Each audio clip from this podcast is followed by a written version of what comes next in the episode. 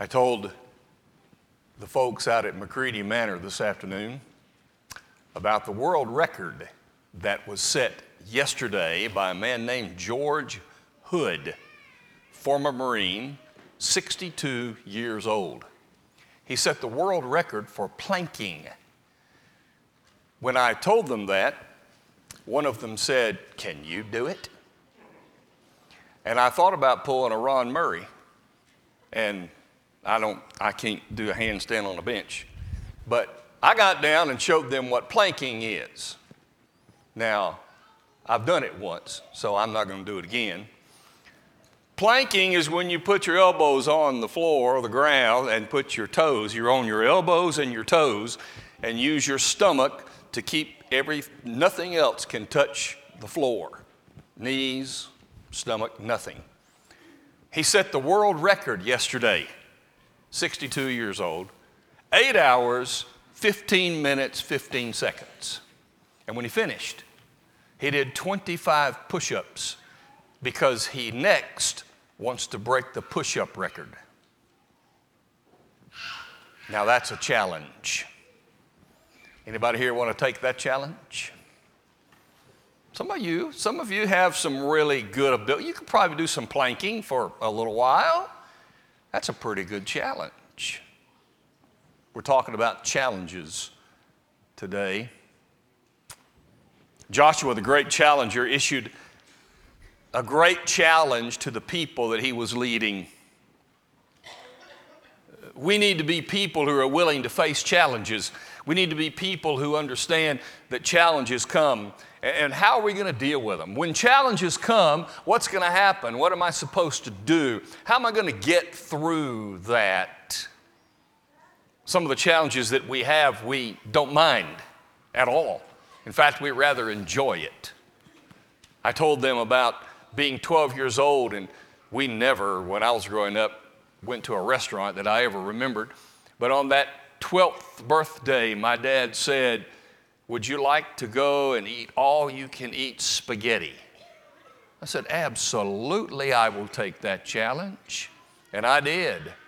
I ate spaghetti for the next three days, I think. Man, it was, I took the challenge and it was a great challenge. Some challenges we like, some challenges we don't like. Some things just happen to us, especially as we get older. We face a few more pains, aches, weaknesses, problems. They're all challenges. They come. Not much we can do about them. So, when challenges come, what's going to happen? What are we supposed to do? What kind of things do we need to keep in mind? I want you to look at this verse, or these two verses, 1 Peter 3. And I want to give you a few familiar phrases that when challenges come, here's what I want us to remember. And at the end, I want to make a few practical applications, if you will. I want to begin with verse 15 where he says, Always be ready. When you think about challenges, I want you to remember the phrase, ready or not, here I come. Now, you know what that's like. That's hide and seek, right?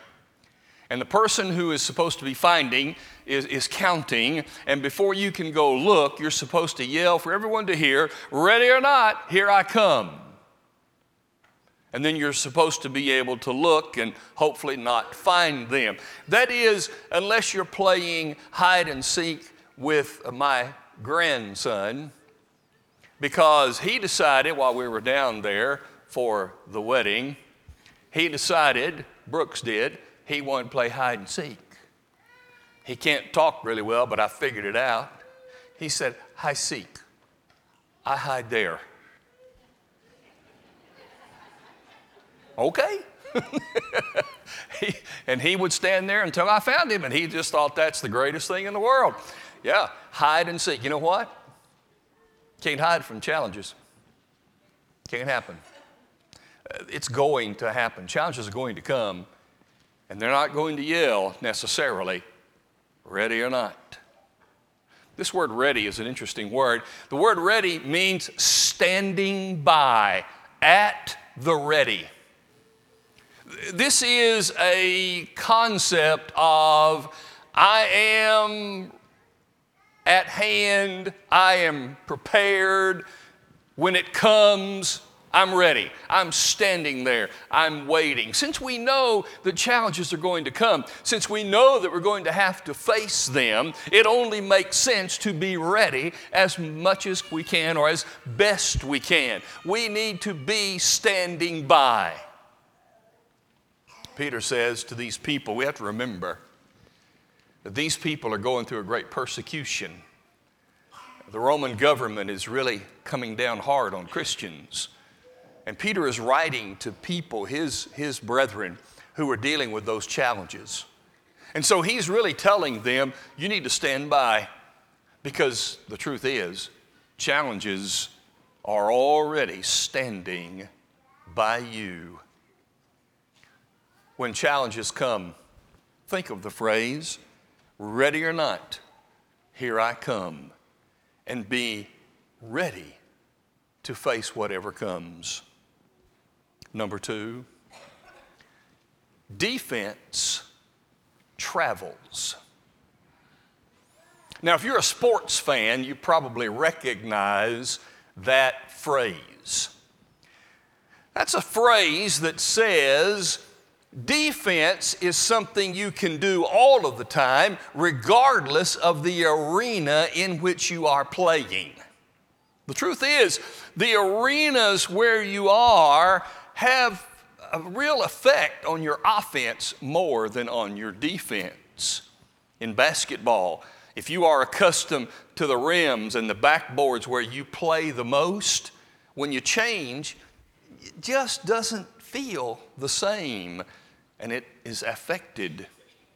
When you're used to playing in football in your stadium and you're accustomed to the winds and how that works, you go to another stadium and the offense takes a beating because you're just not as comfortable or familiar. That's what he's saying here. Defense travels. It doesn't matter where you go in sports. Every single venue where you go, you can always play defense. And that's what he's talking about here. Defense travels. What Peter is saying is, since you know challenges are coming, you don't know when, you don't know where, always have your defense with you. Always travel with your defense. Now, the word defense is the Greek word apologia, from which we get our word apology. It has come to mean in our time, I'm sorry. That's not what it meant in Bible times. In fact, it meant something else. It meant have a defense. Tell why you believe what you believe. Let them know what it is that you stand for. Give them what you think. If we're going to be facing challenges, then I better know, we better know, what do we really believe in? What do we really hold on to? What is it that is really at the core of our being? Because we are going to be attacked. It's going to come. It will happen. Am I ready to face it? These challenges might come at us at a time when it's not the most ideal. It might hit us in an area where our weakest part is. But I need to know generally what I believe. I need to know what it is that I stand for. You can take your defense with you wherever you go. You may not know every time how to attack a situation, but you can always stand firm and defend your ground where you are when the challenge comes. Therefore, defense travels. Take your stance, take your faith system, take who you are at the core of your life everywhere you go. and let it be so ingrained that you can stand with it no matter what happens. I don't know if you feel the same as I do, but I've often said that there are things I say over and over to people, hoping that it will finally make it to me. If I say it enough to you, maybe I'll buy into it myself. If I remind you a lot, maybe I'll be reminding me. When I was first starting out in preaching, had no children, it seemed odd to me to preach a lesson on raising children. It just didn't make sense. I'd never done it. Been around kids, but I had never done it. But what I would say came from the Word of God. And that would be my understanding of what God said. And what I would do is I would preach it in a way that says, I'm not so much telling you who are already there, I'm saying something so that I'll buy into it for when I have children. I want to convince me first. I want to tell me first. And maybe if I say it enough, I'll have it with me everywhere I go because defense travels. Number three, when challenges come, say anything at all within reason. He says, Be ready to give a defense to anyone who asks you a reason for the hope that is within you. Now, this phrase, within reason, is a phrase that you may have heard before. For instance, if a husband says to a wife, I want to ask you to do something for me, she might say, Well, I'll do anything within reason. Might be the same if the wife asks the husband, I'll do anything within reason. What's the idea behind that? The idea is all right, I'm going to tell you about what it is that is my system and my belief. This is who I am, and I'm going to always say what comes from that. But this word is saying, say something. Speak it, say it, announce it. The word actually is logos and it's the word for word or discourse. Here's what Peter is saying Give a word for your hope. Speak it, say it, tell it. When a challenge faces us, when it comes in on us, when it catches us, say something in the battle. Say something to fight it. Let your stance be known challenges, we're going to see in a minute, come to people while others are watching. Say something. He's wanting us to be able not only to be ready, but to say that which we stand for. Now, notice what he also says. In gentleness was Caleb's translation, meekness the idea is when you speak and with you, when you say, do it in a gentle way. But it has a forcefulness to it. This word, meek. When you hear the song or sing the song, Jesus, meek and gentle. You remember that song, right? Yes? No? Okay. It's a beautiful song. It's an absolutely beautiful song. The problem is, if you don't know the word, you don't know, you, you don't know Jesus. The word meek doesn't mean he's not been out in the sun and he's white as a sheet. He's never lifted a weight in his life. And, and he's a pushover. That's not what meekness is. That's not even what gentleness is in Scripture. This meekness has an edge to it. It is a person who can be firm and strong and absolutely stable, but say it in such a way that nobody is turned off. Meekness. Be able to speak a word in the challenge where you can handle it without upsetting someone who might be bringing the challenge.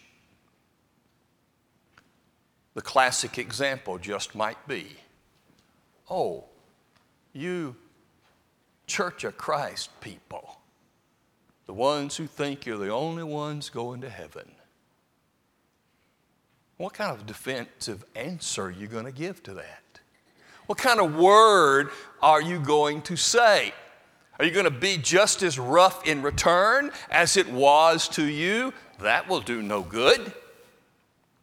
Are you going to laugh and say, Yeah, I know, we, sometimes that's who we are, when that's not at all who we are? If we can make a stand that's firm and clear without turning anybody off, without upsetting anybody, but rather drawing them into continual discussion in that challenge, that is the meekness. And number two, with reverence. Not only should I respect the person I'm talking to, but most of all, I should respect God. God wants me to handle that challenge. God wants me to face that challenge. God wants me to win that challenge in a way that is right according to Him. I'm representing God in that challenge. When it comes, say anything you want within reason. That is, give a word grounded and founded on God, and let that be the standard, the discourse that you carry on in the challenge, maybe to bring about a greater discussion and understanding with that person. Continue on. Verse 16. Having a good conscience. Remember this phrase you know quite well. Let your conscience be your guide. Now, that phrase is often used by people who don't mean what this verse means. A lot of people will tell you, as long as it doesn't bother you, then it must be all right. Well, now, wait a minute. I know a lot of people who do a lot of things that they don't feel bad about at all, but they're just not right at all. They're just not right. One of the things that I'm just amazed, I really am. Uh, I remember well being in my 20s and 30s and thinking, uh, I don't think that. Uh, these kinds of things would ever happen. And here they are. I am amazed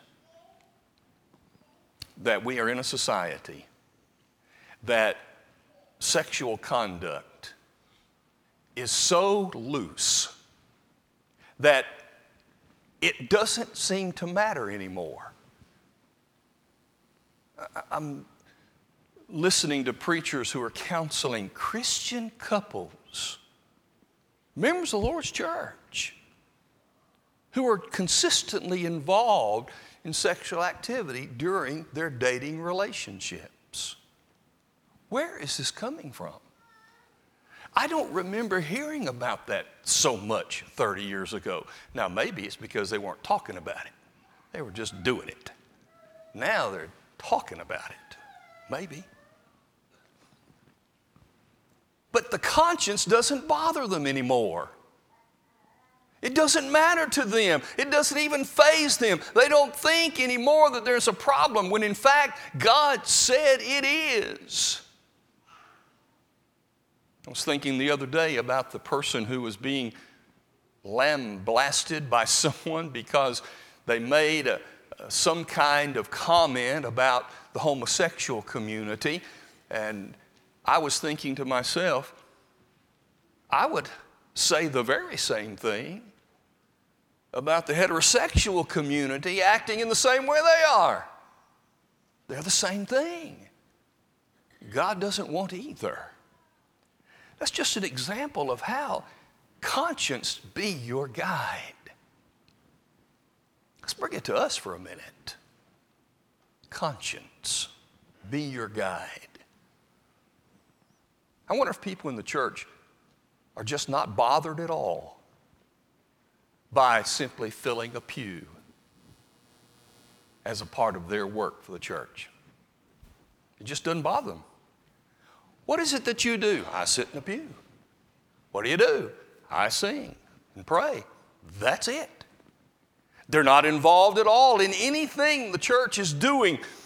That's good enough. Conscience doesn't bother them. If we get to the point as Christian people that our consciences do not bother us, that we just simply don't do anything with the church, we got a problem. It should be bothering us. Let me tell you what this word is conscience. It means to know together. He's saying this.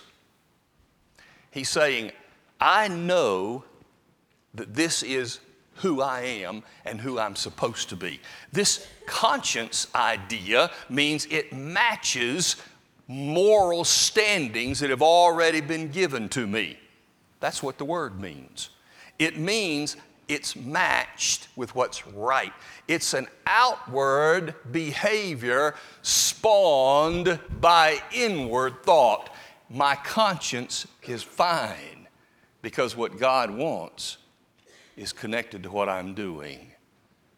The conscience can be your guide if the conscience is guided by God. Finally, notice do this so that others who revile your good conduct will be ashamed. Your good conduct.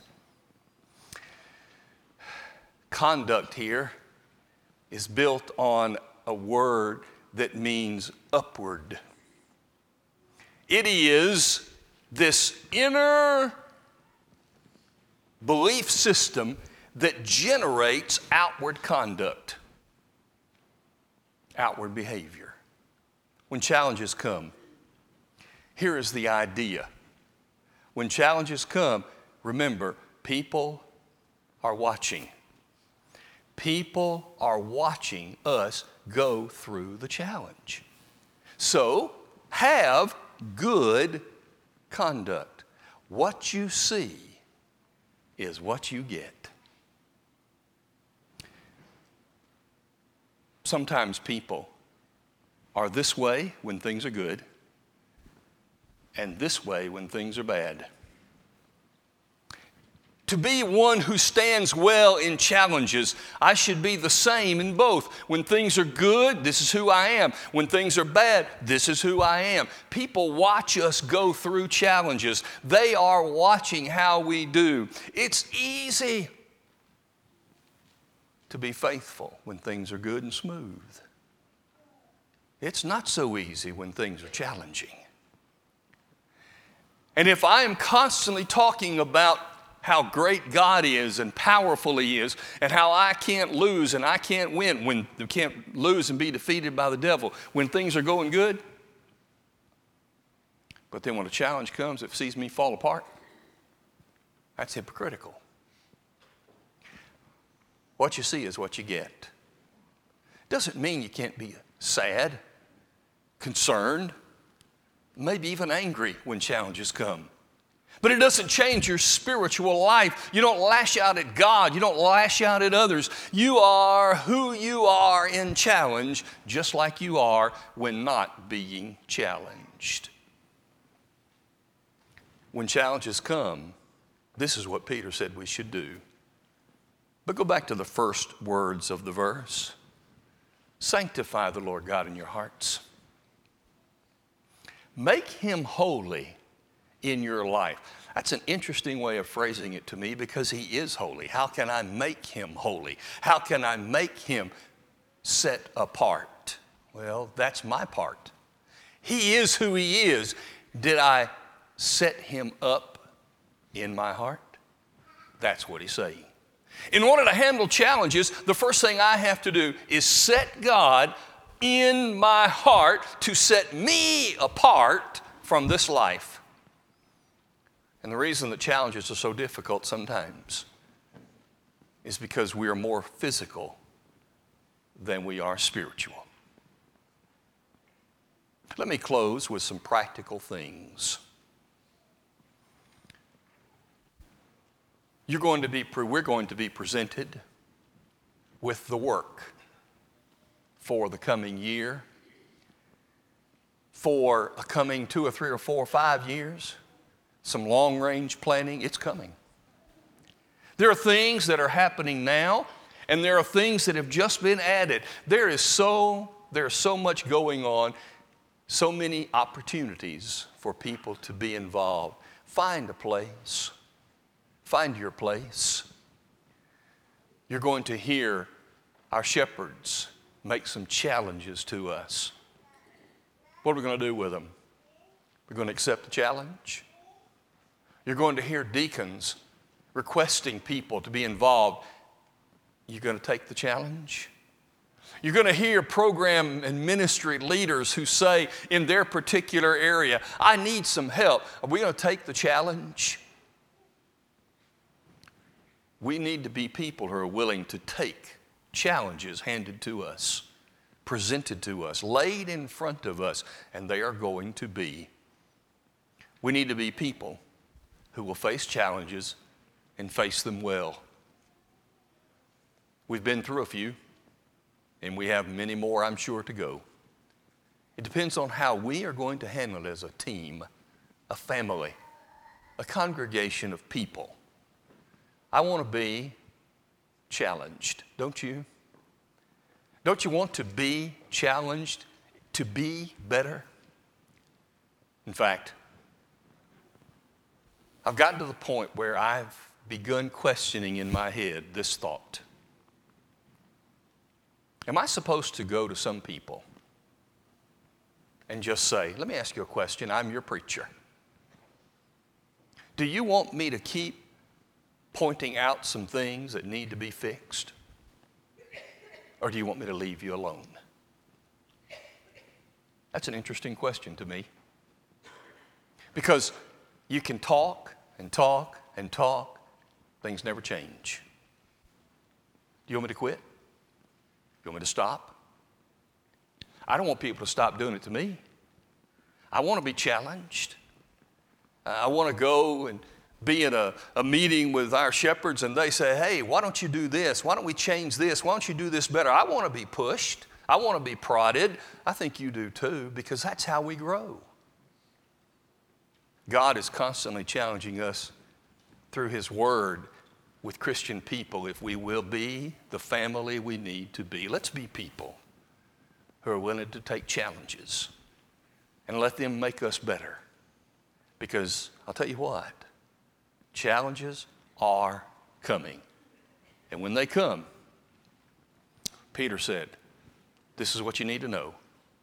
This is how you can handle it. Sometimes it might seem old hat, ineffective, and unnecessary to end a sermon in the way that we do all the time. Sometimes I, I get tired of it. I mean, I've, I've stood in an aisle during invitation songs for 40 years of my life. Sometimes I think, is this really worth it? Is this really necessary? And then I think, yeah, it is. I had a lady one time tell me when I was leading singing full time in Tennessee, she said, Mike, don't you ever lead a song in an invitation song without leading every single verse. Because when I finally decided to obey the gospel, I was holding onto that pew. And if they had skipped one verse, I know I never would have responded. Sing them all. So we keep saying, if you're not a child of God, this is a great time to do it. Why wait? Take the challenge. Take the challenge to live for Jesus. If we're failing sometimes and you want us to help, take the challenge. Let us help. Let us work together. Let's stand and sing together.